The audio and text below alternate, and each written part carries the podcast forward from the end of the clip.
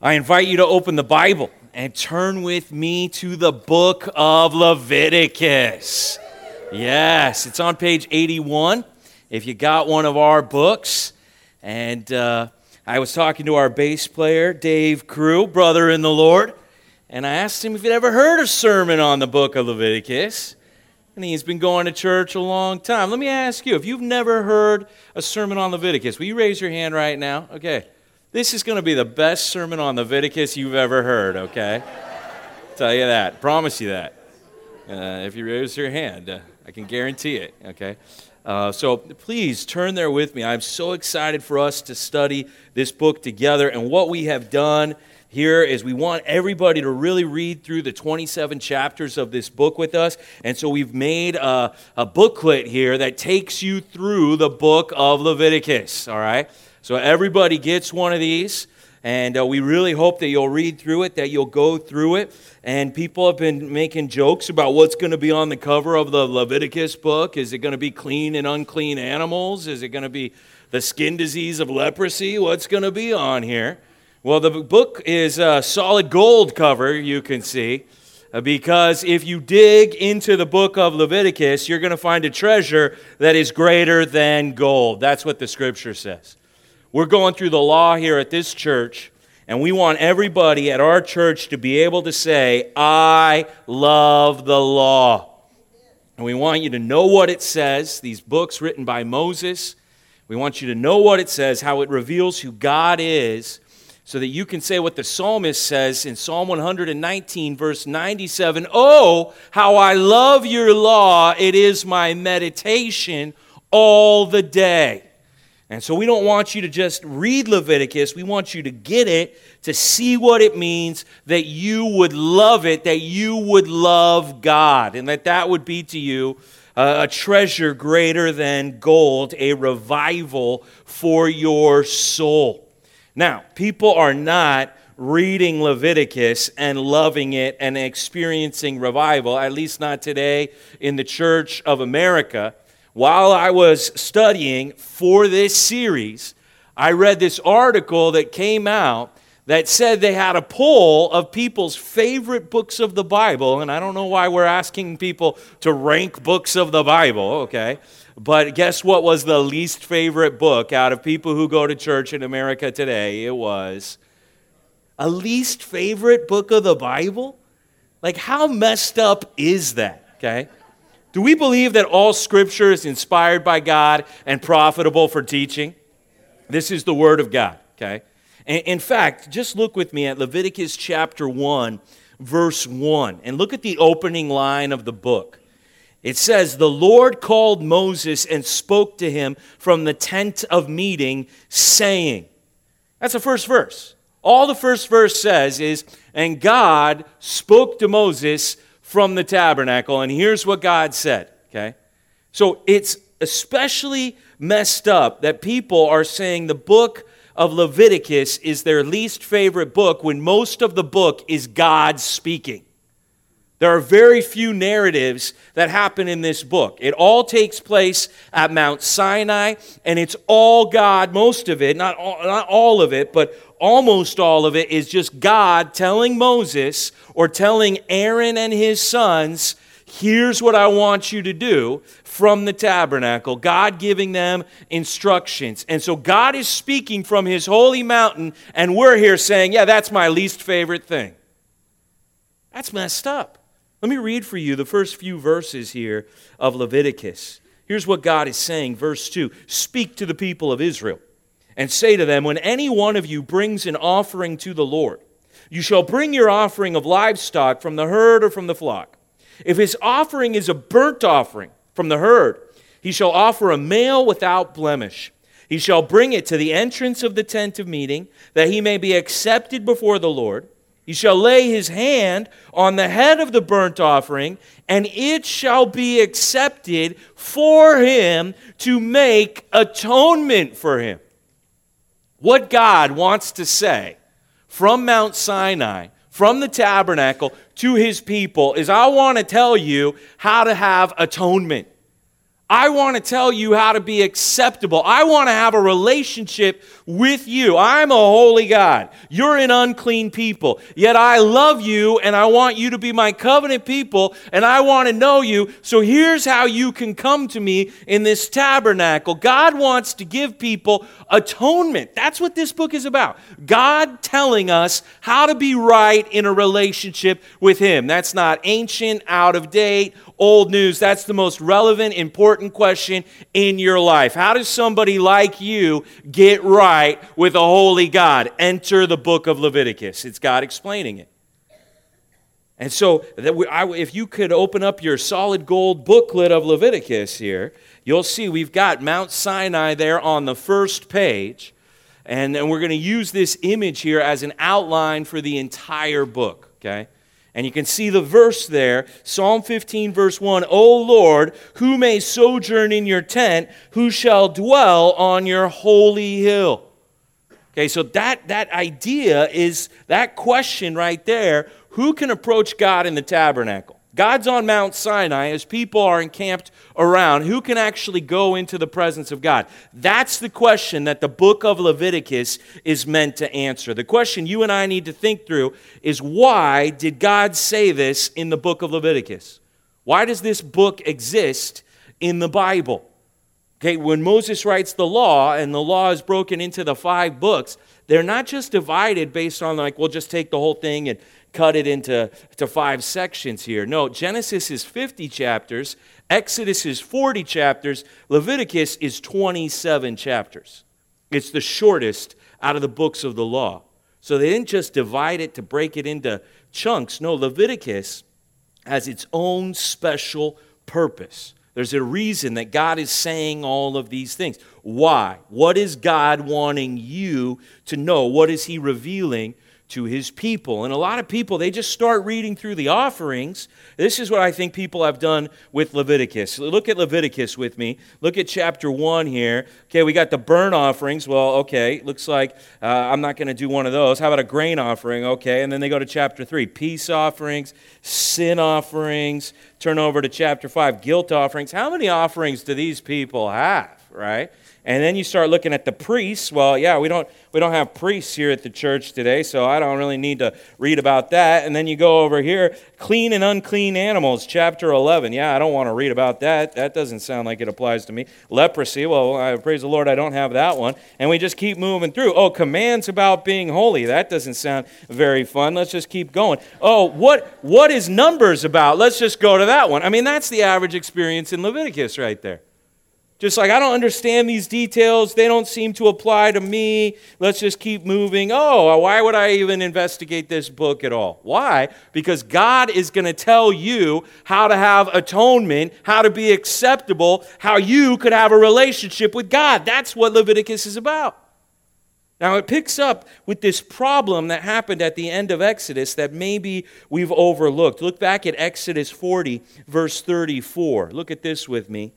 Exodus 40, verse 34. What they were doing in Exodus, if you read it all the way to the end, is God gave them instructions for the tabernacle, and they contributed, they gave generously, and then they constructed and built the tabernacle. And so the book ends, Exodus 40, 34.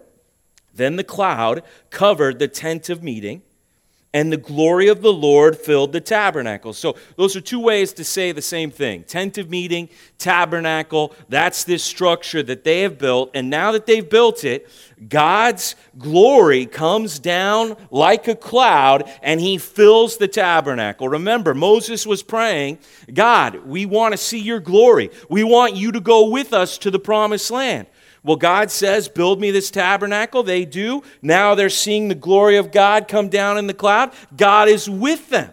You would think, hey, this is a great thing. And then it says this, verse 35 And Moses was not able to enter the tent of meeting because the cloud settled on it and the glory of the Lord filled the tabernacle. Now, if you really think that through, that should be surprising to you because earlier in Exodus, We read that Moses walked right into the tent of meeting and the cloud descended on it, and Moses spoke to God as a man speaks to his friend face to face. Even all the people of Israel stood at their tents and they watched Moses walk out there to the tent of meeting and meet with God. But God, now that they've built this tabernacle exactly as he designed it, exactly as he instructed, Moses now can't just walk into the presence of God anymore. And so God is going to give them in Leviticus here's how you as a people are going to come to me as your God. These are the instructions for people how to get right with God and experience atonement. That's what the book of Leviticus is. So let's fill out this chart. Let's get the big picture that you've got there in your booklet. It all takes place at Mount Sinai. We've just finished Exodus on one side, and we've got this problem now that God's there in the tabernacle, but the people can't go in.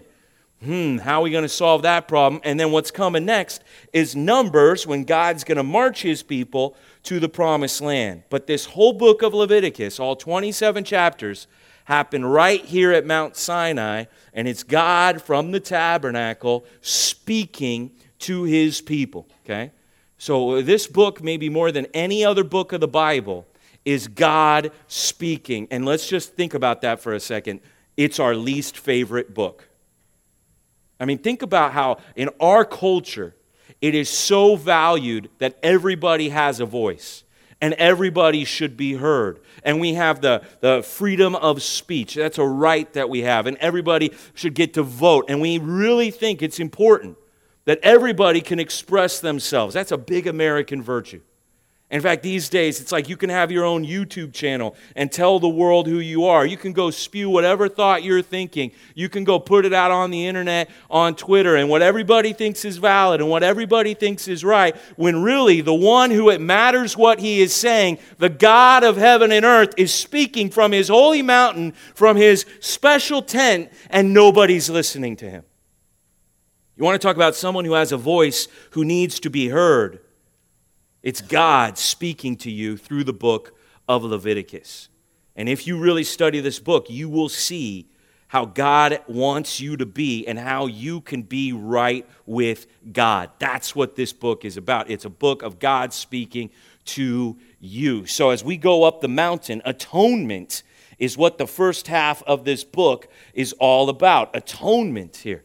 Okay, How, atonement, the idea is reconciled to God, being right with God. Or sometimes theologians like to say you're at one with God. That's what the whole point. God is providing a way for his people to be right in a relationship with him. And it starts in chapters 1 to 7 with these offerings, okay? So if, you, are filling in the blanks here in your booklet, if, you're, if you want to take some notes, chapters 1 to 7, that's what we're going to read this week, the first week the details of all these different offerings. Well, the purpose of these offerings, these animal sacrifices we're going to look at here in a minute, is atonement, that you would be right with God. In fact, it's so complicated for you as an unclean person to be right with God, who is holy and clean, that you need priests. That's what we're going to read about in chapter 8 to 10. At least the people of Israel here. They had from Aaron and his sons, from the tribe of Levi, they had to have priests mediating between God and the people. The people couldn't just even come to God, there had to be priests interceding on behalf of the people. And because the priests are the tribe of Levi, represented by Aaron and his sons, that's why it's called Leviticus, because it's about the Levitical priesthood that gets established here. And specifically, there are some chapters about these priests. And then chapters 11 to 15 are about cleanliness. And that's what we're going to see is so important to God.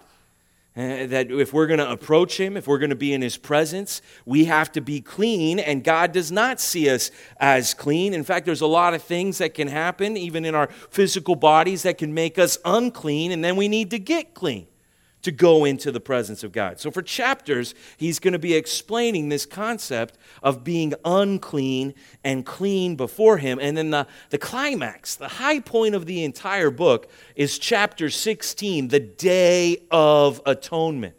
So we're going to set up offerings, we're going to set up priests, we're going to establish this idea of clean or unclean, and then the high priest on the Day of Atonement is going to go into the holy place, this special place in the tabernacle that is the presence of God.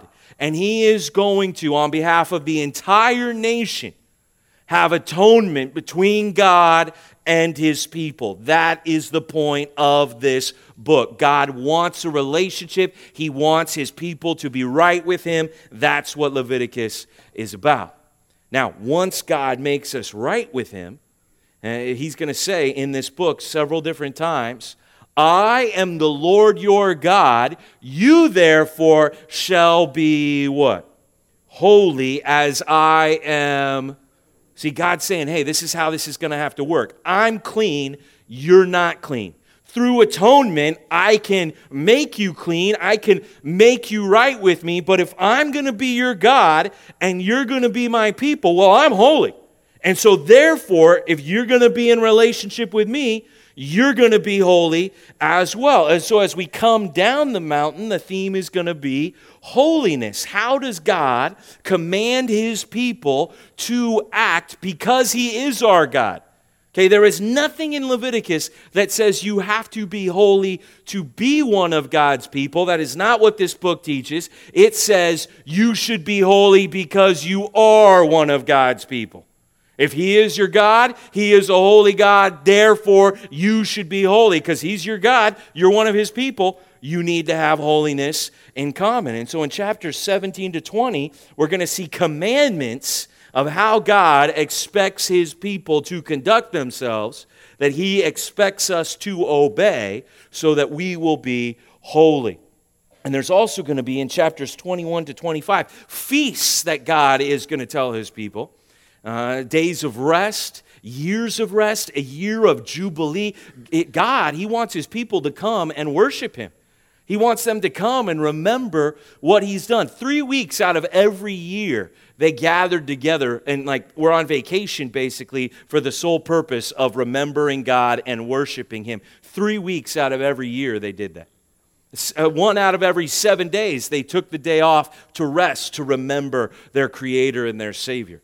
At one out of every seven years, they couldn't work on the land to give the land a rest. And every 50 years, they had a year of Jubilee where every slave was set free, every debt was paid, and everyone could just rejoice in what a great God they had. That's what God institutes in Leviticus is these feasts. And then at the end of the book, he wants to reaffirm his covenant with his people. That's the end. He talks about being their God, them being his people, the promises that started with Abraham, how he delivered them out of Egypt. And if they'll obey his commands, he will bless them in this land that he's going to give them. But if they disobey, he will come against them. And so there's a renewal of the covenant between God and his people. So hopefully, once you get the big picture, of God speaking to his people from Mount Sinai, then as we go through the specific details, you won't get lost among the trees because you'll know what forest you're in. So, hopefully, seeing that big picture will excite you to start looking at all the specific things that God is saying here in this book. And I, am just going to tell you, you your presupposition that you approach Leviticus with if you're really going to read it and get into it with us this month here as we begin 2020, if you don't expect to get much out of Leviticus, that'll probably be a self fulfilling prophecy. But if you say, hey, I believe this is the Word of God, I believe God is speaking, and I believe there is treasure here to be found for my soul. And you dig in and you talk about it with your fellowship group and you go through that booklet and you really read it and don't just kind of go through it, but try to figure out what God is saying. You are going to experience a profound revival. I, I, promise you this the Word of God will not disappoint you. It will not return void. It is living and active, it is powerful, and it will change your life if you come to it. And that's so I want to take a moment right now to, to confess that this should have never been our least favorite book of the Bible. People like Dave Cruz should have heard many sermons about this book throughout their entire life. This has been messed up the way we have treated this book before God. And so let's pray for our church right now that we'll listen to what God has to say. Let's pray. Father, we come to you. And God, it's so sad to think about the fact that you would be on your mountain in the holy tabernacle speaking to your people, and your people today would say that that's our least favorite. God, we confess that to be sin. We confess that you're speaking and we are not listening to you in the church of Jesus Christ here in America, even here in our church, God. And so we ask now that you would give us ears to hear. We ask now that you would open our eyes to see wondrous things from your word. And we ask that you would speak to us today from your mountain, from your holy place and that we would be able to understand what you're saying, that we would be your people, that we would experience atonement, that we would be right with you. Even sinners like us could be right with you, a holy God. That we could be holy as you are holy because we are your people. God, we pray that that would be true here at this church. So I pray on behalf of my brothers and sisters, all of us who need to repent of the wrong view of the book of Leviticus, I pray that you will change our minds right now. God, I pray for those who don't take your word seriously and don't seek you in your word, that they will repent. And if there's one thing they're going to do in this new year, that they will seek you with all their heart and they'll seek to hear what you say in the scripture to us, God.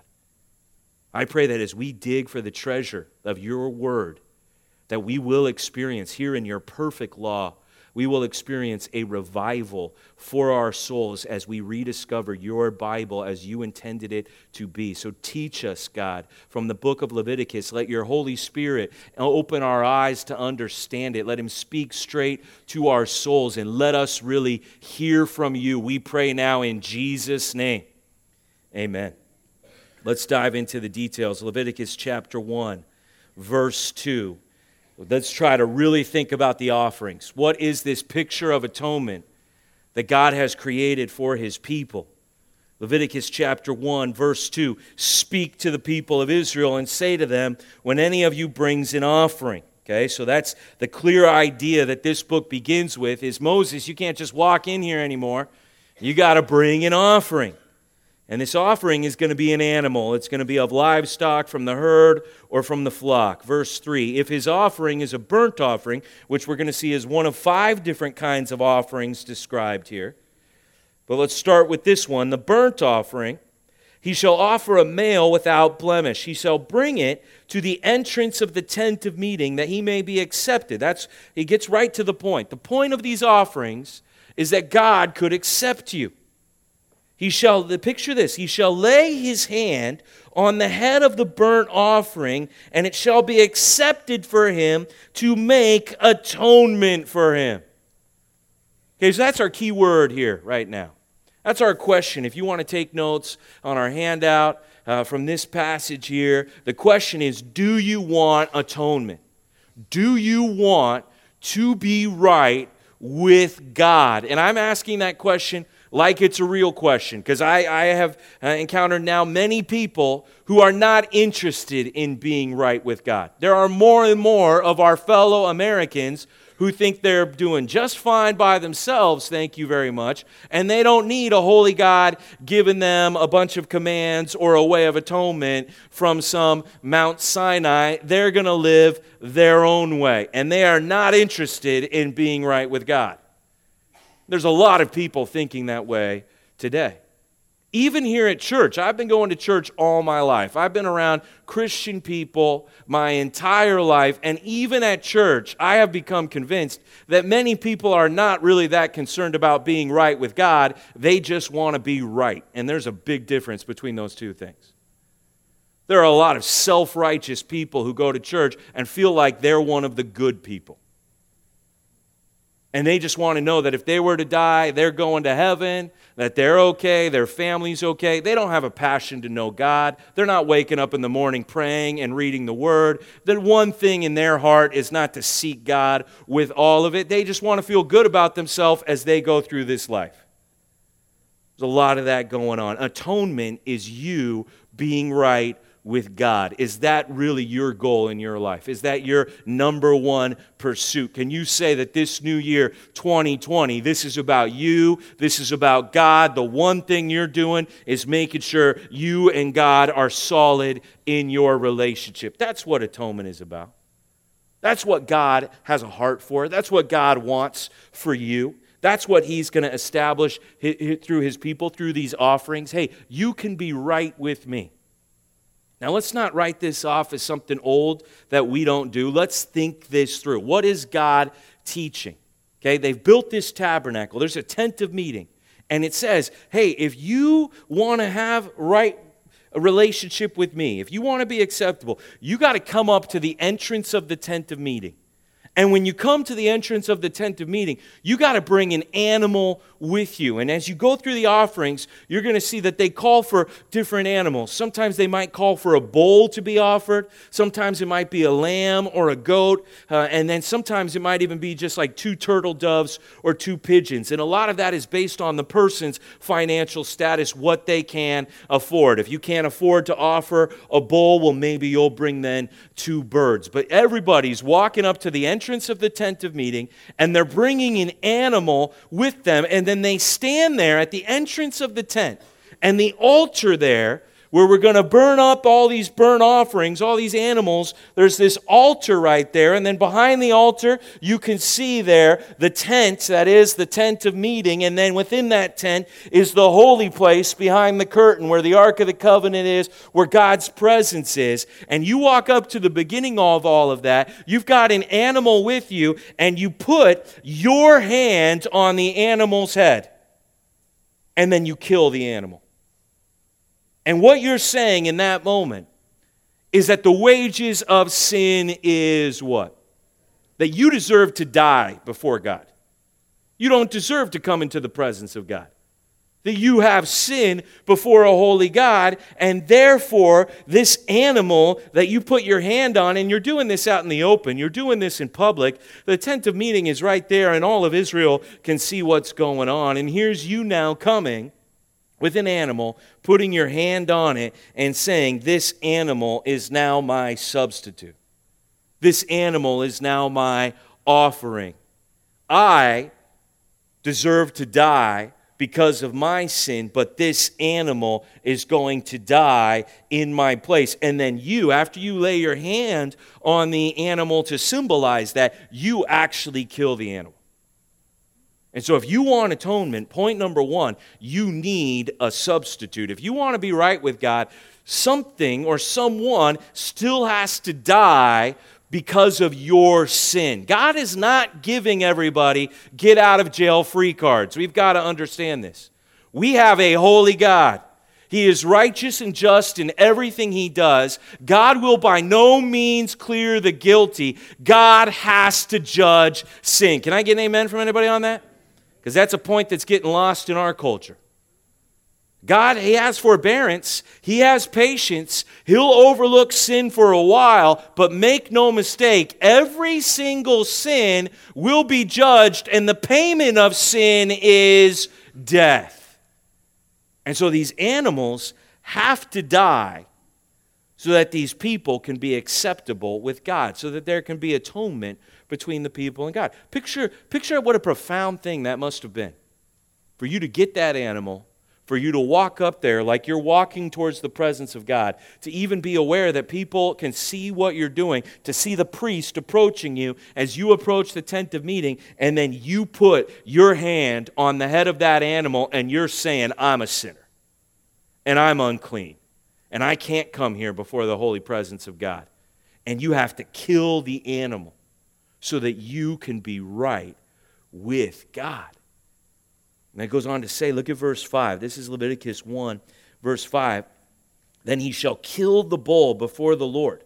So you're the, per- the person makes that move to kill the substitute, the sacrifice. And then it says, Aaron's sons, the priest, shall bring the blood and throw the blood against the sides of the altar that is at the entrance of the tent of meeting. So you're walking up with the animal, you're putting your hand on the animal, you kill the animal, and the priest is meeting you there, and he's now collecting the blood that is spilling out of the animal. So this is graphic what's going on here.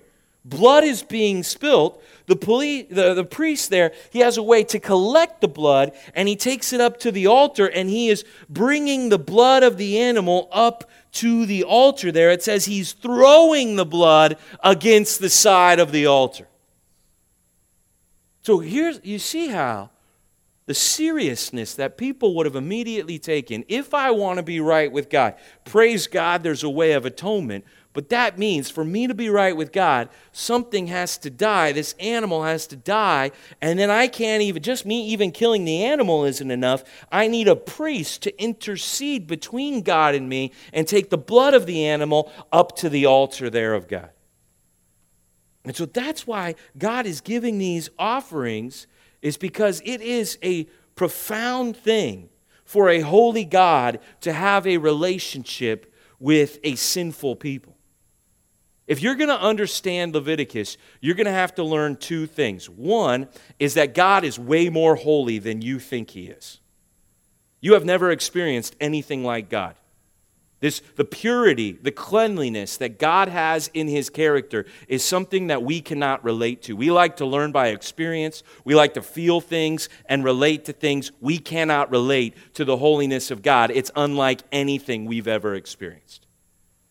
And the second thing you're going to have to see if you're going to get Leviticus is I am way more sinful than I realize I am. I'm comparing myself to other people. I'm thinking I'm a pretty good person. When I come before a holy God, I deserve to die. I am completely and woefully unclean before God. God wants to teach me how to be right with Him. First thing He teaches me is yeah, you got to kill an animal if you're going to be right with me because you deserve to die. You're not fit to come into my presence. You need a substitute. Now let's just jump straight to the climax in Leviticus 16. Let's go. We're going to read through the offerings this week, but let's get to the ultimate expression that is the Day of Atonement.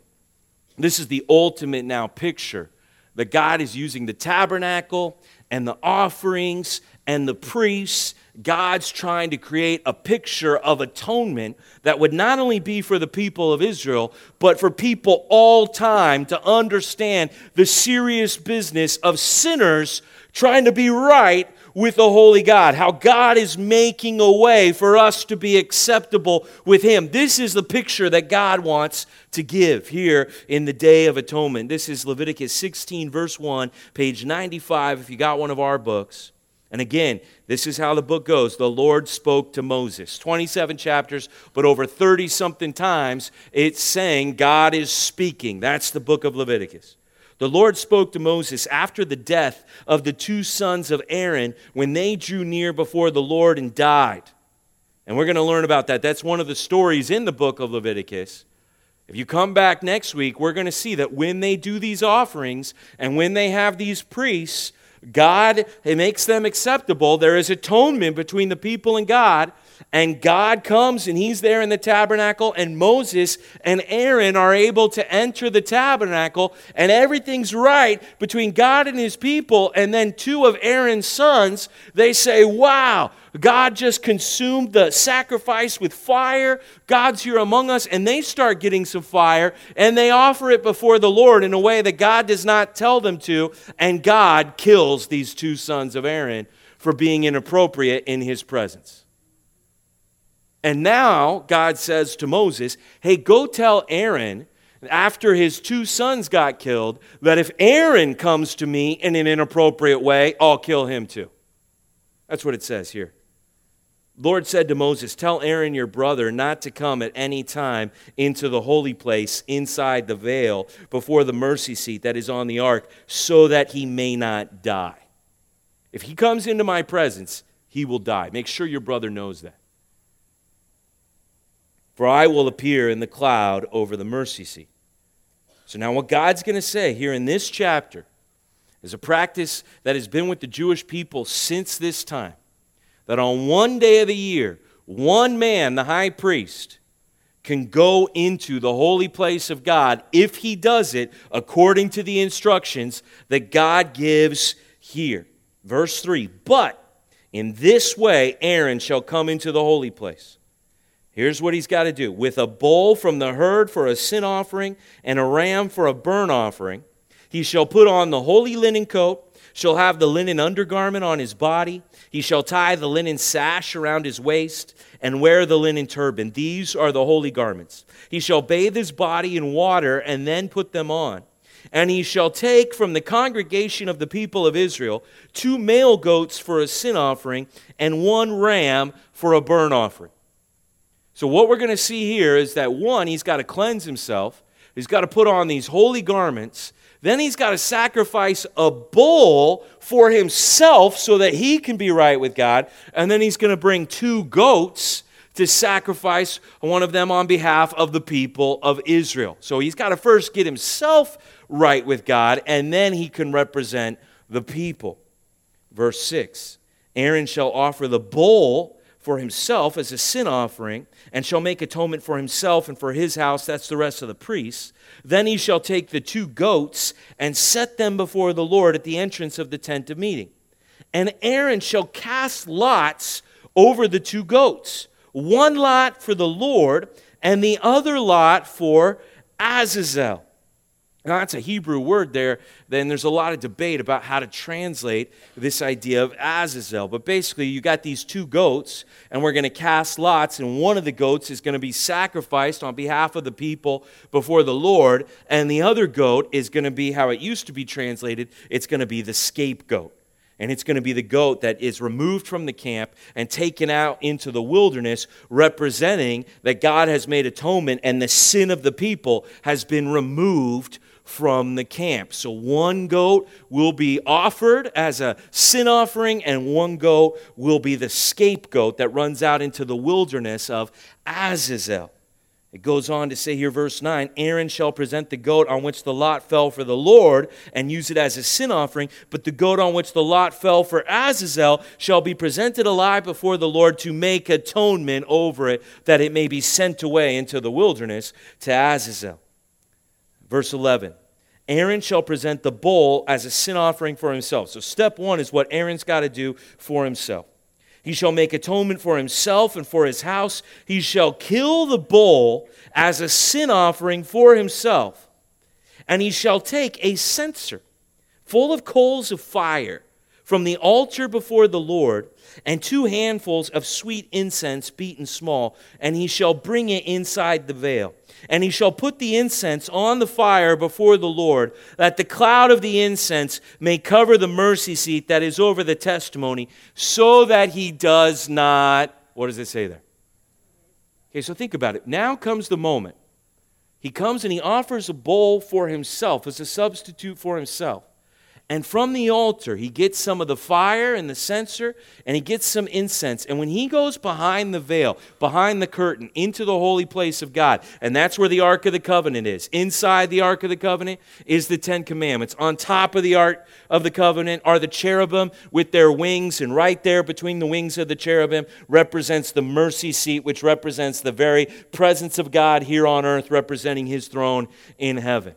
And even now, with this sacrifice, one man on one day of the year, even now, if he doesn't throw that incense into the fire so it creates this cloud of smoke, if he were to have direct access to the mercy seat, he would die. Can you imagine how Aaron must have felt going into that place? I mean, two of his sons have already been killed because of what they did before the presence of God. Now it's saying, do it like this or you will die. You think there was a little sweat coming down his brow as he went behind the veil? You think he was like maybe not even wanting to look at the mercy seat? Until there was this cloud of smoke. And so it says, verse 14, he shall take some of the blood of the bowl and he shall sprinkle it with his finger on the front of the mercy seat on the east side. And in front of the mercy seat, he shall sprinkle some of the blood with his finger seven times. Okay, so it's going to get very graphic in this book about blood. And they're going to do a lot with the blood of these animals. Here he's sprinkling seven times the blood of this bull in this place that represents the presence of God. We are sprinkling blood, and God's going to make it clear to the people of Israel do not eat blood because blood is the life. And the way to make atonement is there has to be blood, there has to be the giving of life to make atonement. So let's get that down for number two. If you want atonement, you need a substitute and you need blood. And, and this is a, a graphic here. The priests are often using the blood of the animals in ways that God instructs them. And here we're sprinkling it in the holy place, the blood of this bull, seven times. And that's just for himself. Now let's get to the sin offering of the goat for the people. Verse 15. Then he shall kill the goat of the sin offering that is for the people, and bring its blood inside the veil, and do with its blood as he did with the blood of the bull, sprinkling it over the mercy seat and in front of the mercy seat. So he's got a fire, incense is on the fire, it's creating a cloud so he can't really see the mercy seat, but here he is now sprinkling, first from the bull, now from the goat. He is sprinkling blood in the presence of God.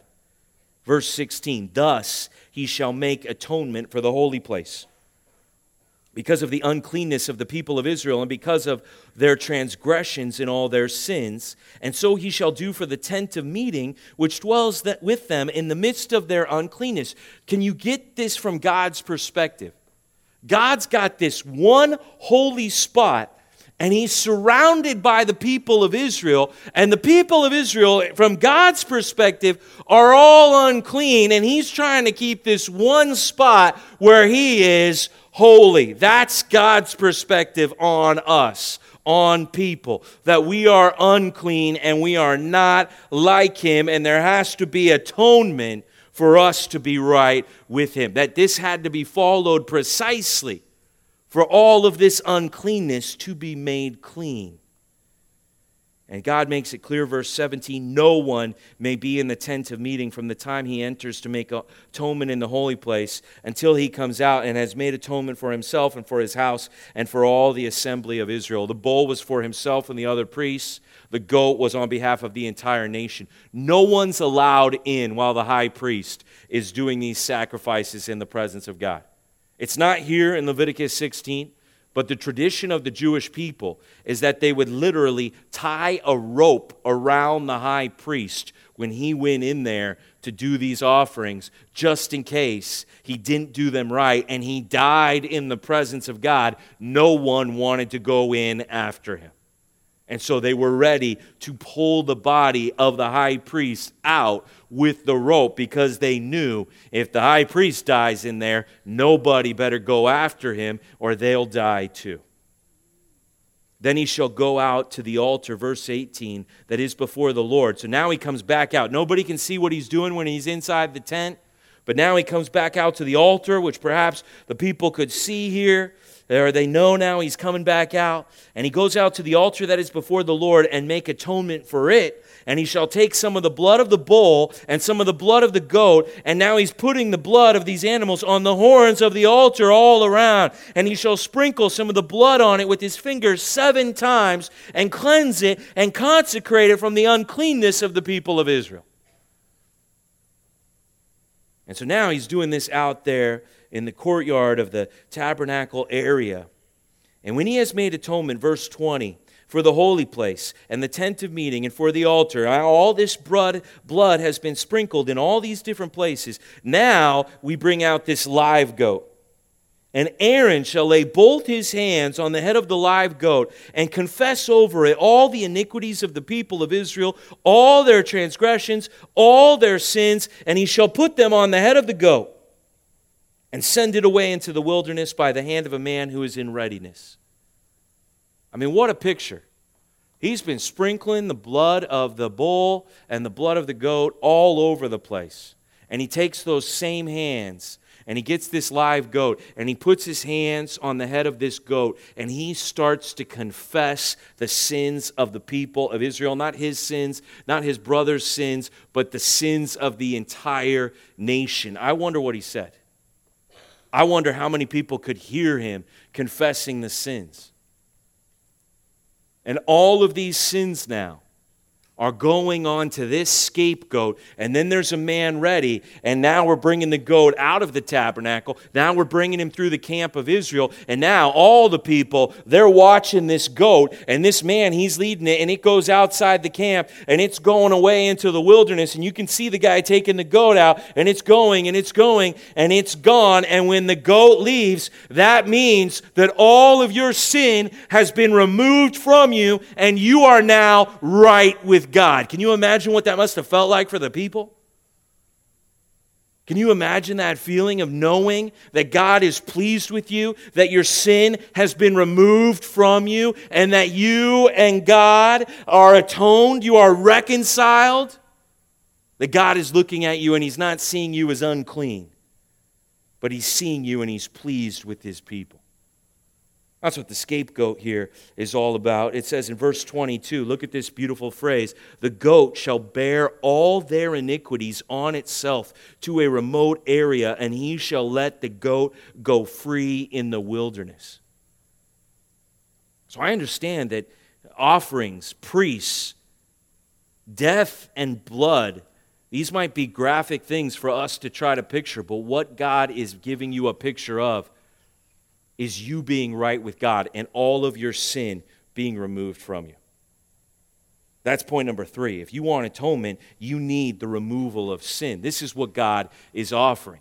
God is not accepting anything that is not clean, but He is offering atonement that your sin could be removed from you, that you could actually be, you're going to read over and over again, that you could actually be forgiven for all of your sins that you could have atonement with God. We like to say, as far as the east is from the west, so our sins are removed from us. It's like all of our sin has been put to the bottom of the sea, never to return. It's like it's on a goat that we're never going to see or hear from again, wandering out there in the wilderness. When God forgives you, you are free from the guilt of sin and you are cleansed from all unrighteousness. That's what God wants from his people. That's what God wants for every person. He wants you as a sinner to be right with Him as a holy God, and it's a much bigger deal than you think it is, but He wants you to experience forgiveness of your sin. That's the point. See that goat walking out of camp? That's your sin. Your sin has been removed. You, my people, are right with me. What a great celebration that must have been. What a great feeling. What a great moment. You're looking at your loved ones and you're like, yeah. We're right with God. He's okay with us. We're not going to die. Praise the Lord.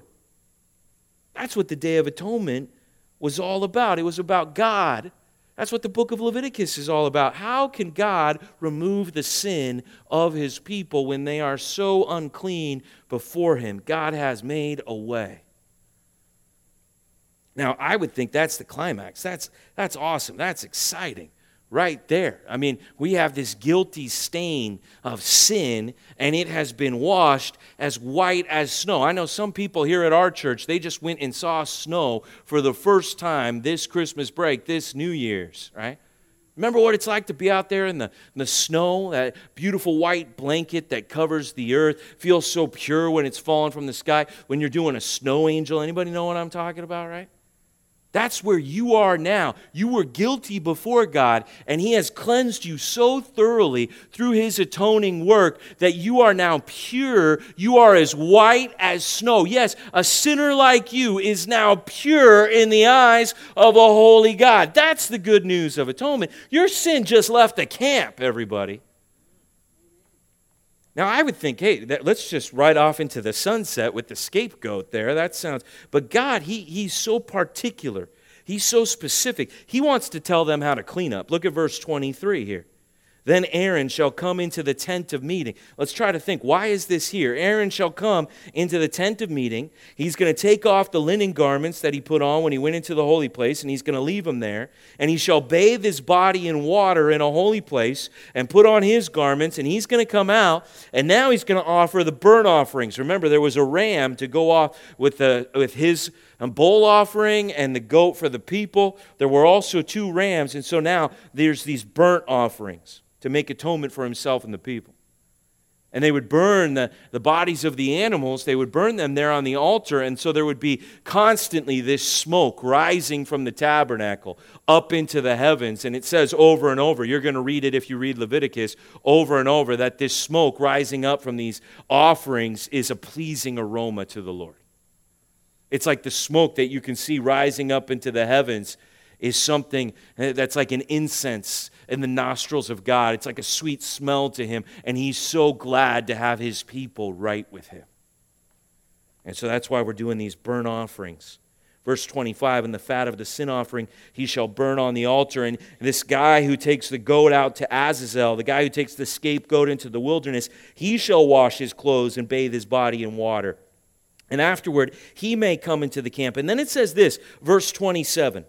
Look at this with me. The bull for the sin offering now we got this body of the bull here that we offered as a sacrifice. We've been sprinkling the blood of the bull. And now we've got the body of this goat here that we offered for the sin offering whose blood was brought in to make atonement in the holy place, they shall be carried outside the camp. Their skin, their flesh, their dung shall be burned up with fire, and he who burns them shall wash his clothes and bathe his body in water, and afterwards he may come back into the camp. How'd you like to be that guy? Who picks up the body of the bull. Maybe there's a bunch of guys picking up the body of these two animals that have been offered as sacrifices. And we're going to carry their carcasses outside the camp and burn them outside. Now, what is the significance of that? Why is God saying things so specifically, so distinctly? Why is He making this a point. I would think, hey, we already offered the bull, we already offered the goat, we've already seen the scapegoat go free. It's all there. The substitutes have died, the blood has been shed and spread around, the removal of sin has happened. Like we should be celebrating. What about these animal dead bodies being burned outside the camp? Will you turn with me to Hebrews 13? And, I, and what we see here in the book of Hebrews is the expression of this picture that God is trying to, uh, to uh, paint. This picture that God's trying to give. See, this is what really bothers me about the attitude that we have today that we don't need to study the Old Testament or we don't need to know about the sacrifices of the Old Covenant. I hear what you're saying. We don't live under the Old Covenant. We're going to go through Leviticus all month. We will not sacrifice any animals here at the church. I will not be sprinkling blood on anybody, all right? Uh, anybody with me on that? We glad we don't do that? But here's the thing these things are a picture of what Jesus came to do. The sacrifices, the priests, the days of Sabbath and rest, everything that we're going to learn about in Leviticus, it is all a picture of who Jesus is as the Lamb of God who takes away our sin, as our high priest who mediates between God and us, as the only one who can give us rest for our souls. It is all about what Jesus does to fulfill the law. Yes, we don't do it, but the only reason we don't do it is because Jesus did it all. And the reason that we should study it is because by studying it, we can finally appreciate in the fullness what Jesus really did. Like, if you're looking back at Jesus dying on the cross, what you should see behind Jesus is a tabernacle with smoke rising up as a pleasing aroma, and the dead animals and their blood and the scapegoat leaving. That's the picture of what Jesus is doing for you on the cross. And a lot of us, we don't fully understand the sacrifice of Jesus and the significance of his blood, and that our sin has really been removed from us because we don't know Leviticus. Look what it says here in Hebrews. This guy is writing Hebrews because he wants to prove to the Jews that the new covenant of Jesus is better than the old covenant. They have the opposite problem of us. They want to stay in the old covenant. And he's like, no, you got to come to the new covenant. It's better with Jesus. He's fulfilled all of those things. And at the end of his letter here in Hebrews 13, just as like, oh, just like some going away thought. Look at verse 11. He refers specifically to Leviticus 16 27. And he says, For the bodies of those animals, remember that bull? Remember that goat that the high priest sacrificed? The bodies of those animals whose blood is brought into the holy places by the high priest as a sacrifice for sin, they're burned outside the camp. You want to know why? Verse 12. So Jesus also suffered outside the gate in order to sanctify the people through his own blood. People are watching the scapegoat, there's their sin leaving. I don't even know if they paid attention to the guys carrying out the dead bodies of the, of the bull and of the goat. But you want to know why God put that in there? Because that's a picture of Jesus Christ. The offering who would make atonement for your soul, the substitute who would come in your place, the blood that would be shed to pay for your sin. Jesus Christ, the one who removes all of your sin. See, when they killed Jesus, if you ever get to go to Jerusalem, and you get to go to the temple. The tabernacle eventually becomes the temple, and it's the centerpiece there in Jerusalem. And you can walk across the street to the Antonia fortress where Jesus stood before Pilate, and they beat him up, and they put the crown of thorns on his head, and they had him carry his cross. And you can go down the Via Dolorosa and the road that Jesus walked carrying his cross. And what you need to understand is that they killed the people outside the city because they didn't want that death and that blood there among them. And so there's some debate even to this day where was the exact spot where Jesus died. A lot of people think it's at the Church of the Holy Sepulchre there in Jerusalem. There's a garden tomb where a lot of Christians go to remember the death of Jesus. You want to know why they're not exactly sure where it was that they crucified Jesus? Because it wasn't a place, it was outside the city. And God's saying, My son's going to die outside the city. And I put a picture of that all the way back at the Day of Atonement so you could know this was my plan the entire time. God has always been and always will be, while we're still here on earth, in the atonement business. What God wants is for you to hear Him and to be right with Him. And He's saying, yeah, those animals got burned outside the camp because Jesus died outside the camp when He shed His blood for your sin. So, what do we do? to experience atonement today. We don't sacrifice animals, we don't sprinkle blood. We have no scapegoat going outside the church after the service. Turn with me to 1 John chapter 1. Let me show you how we should think about this today. How we can experience uh, atonement uh, through Jesus Christ right here at, at church. This is 1 John chapter 1 verse 5. It's on page 1021. I really need everybody to think through this passage with me, okay? Now, this is 1 John 1, verse 5. And John is writing and he's saying, This is the message we have heard from him. He's talking about Jesus. He's saying, I'm an eyewitness of Jesus. Let me tell you what I heard Jesus say. What I have heard from him, I proclaim to you that God is light and in him is no darkness at all. Can I get an amen from anybody on that? You see, if you ever hear somebody say, God did this, God did that, they're trying to blame God for something, that God did something that he shouldn't have done. Let me just tell you right now, your first thought should be, that person is wrong in what they're saying, because I know for sure God didn't do something wrong. God is holy, he is set apart. That's what it's saying here. He is light. There is no compromise in the character of God.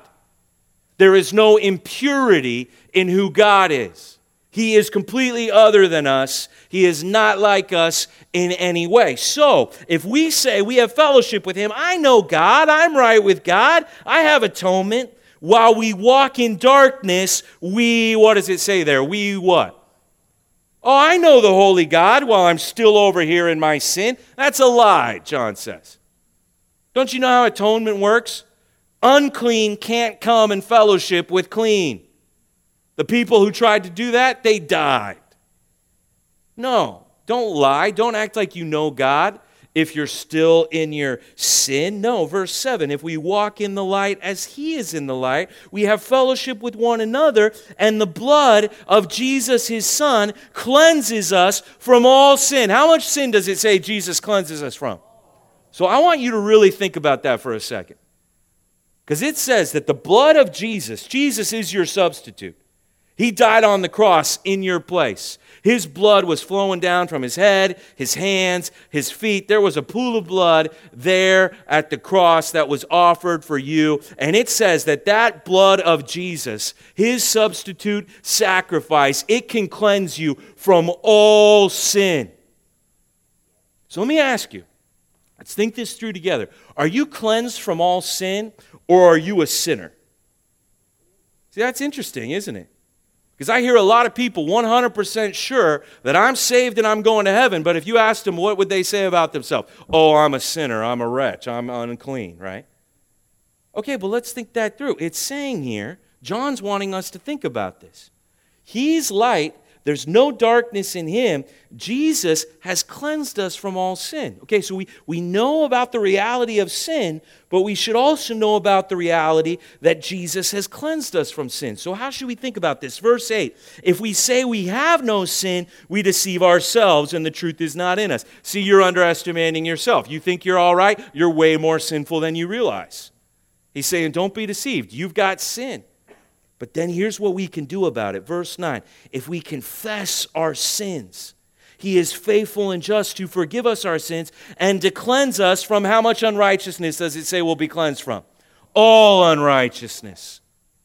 And then it goes on to say, if we say we have not sinned, now we're making God a liar and his word is not in us. God is saying that we are unclean that we have sin. And if we're going to come to Him, we have to be forgiven of that sin. We have to be cleansed.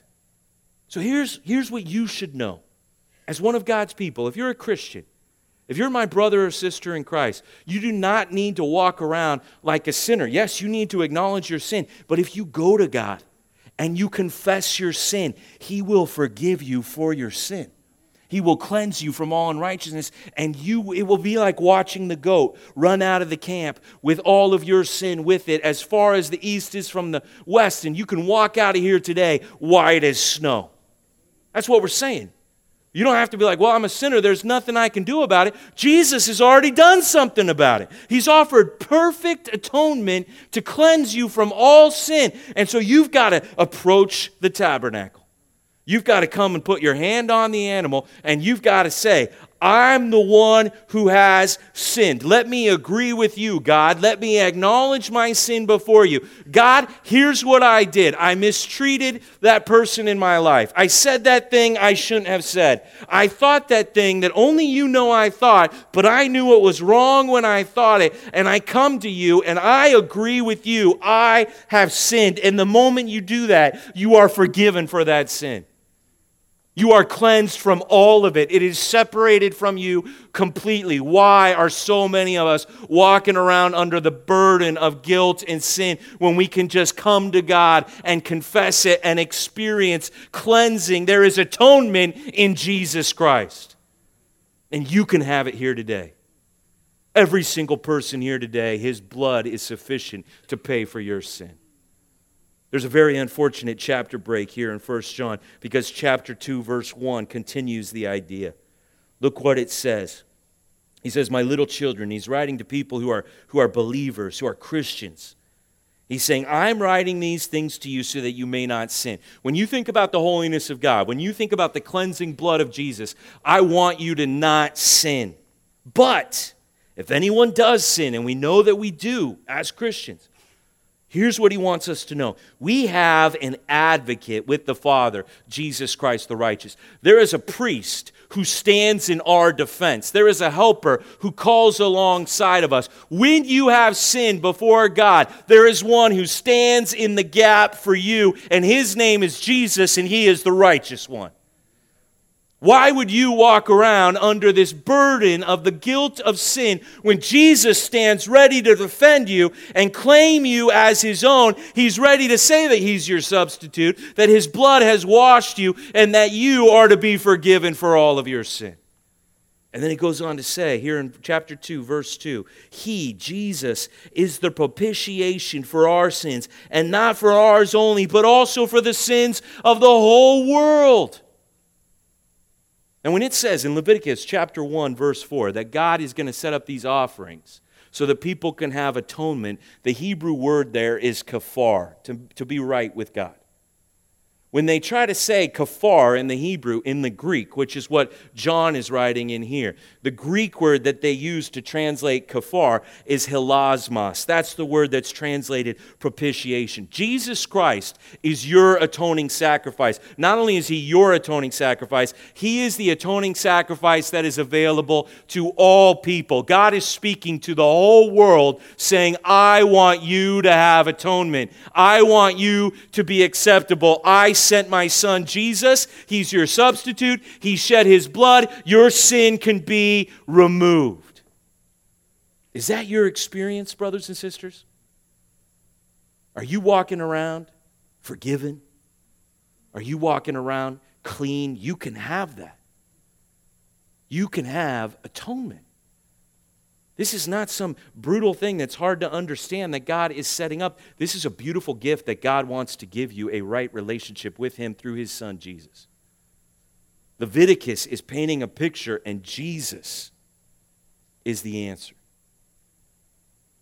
And so we're going to do the thing that God does tell us to do in the church. We're going to take communion right now, and I'm going to ask the ushers to come forward, and we're going to give you a moment to spend in the presence of God. And I want you to think about that picture of walking up to the tabernacle and putting your hand on an animal. And let me ask you, my brothers and sisters, is there something that you need to confess before the Lord? Because there is atonement available.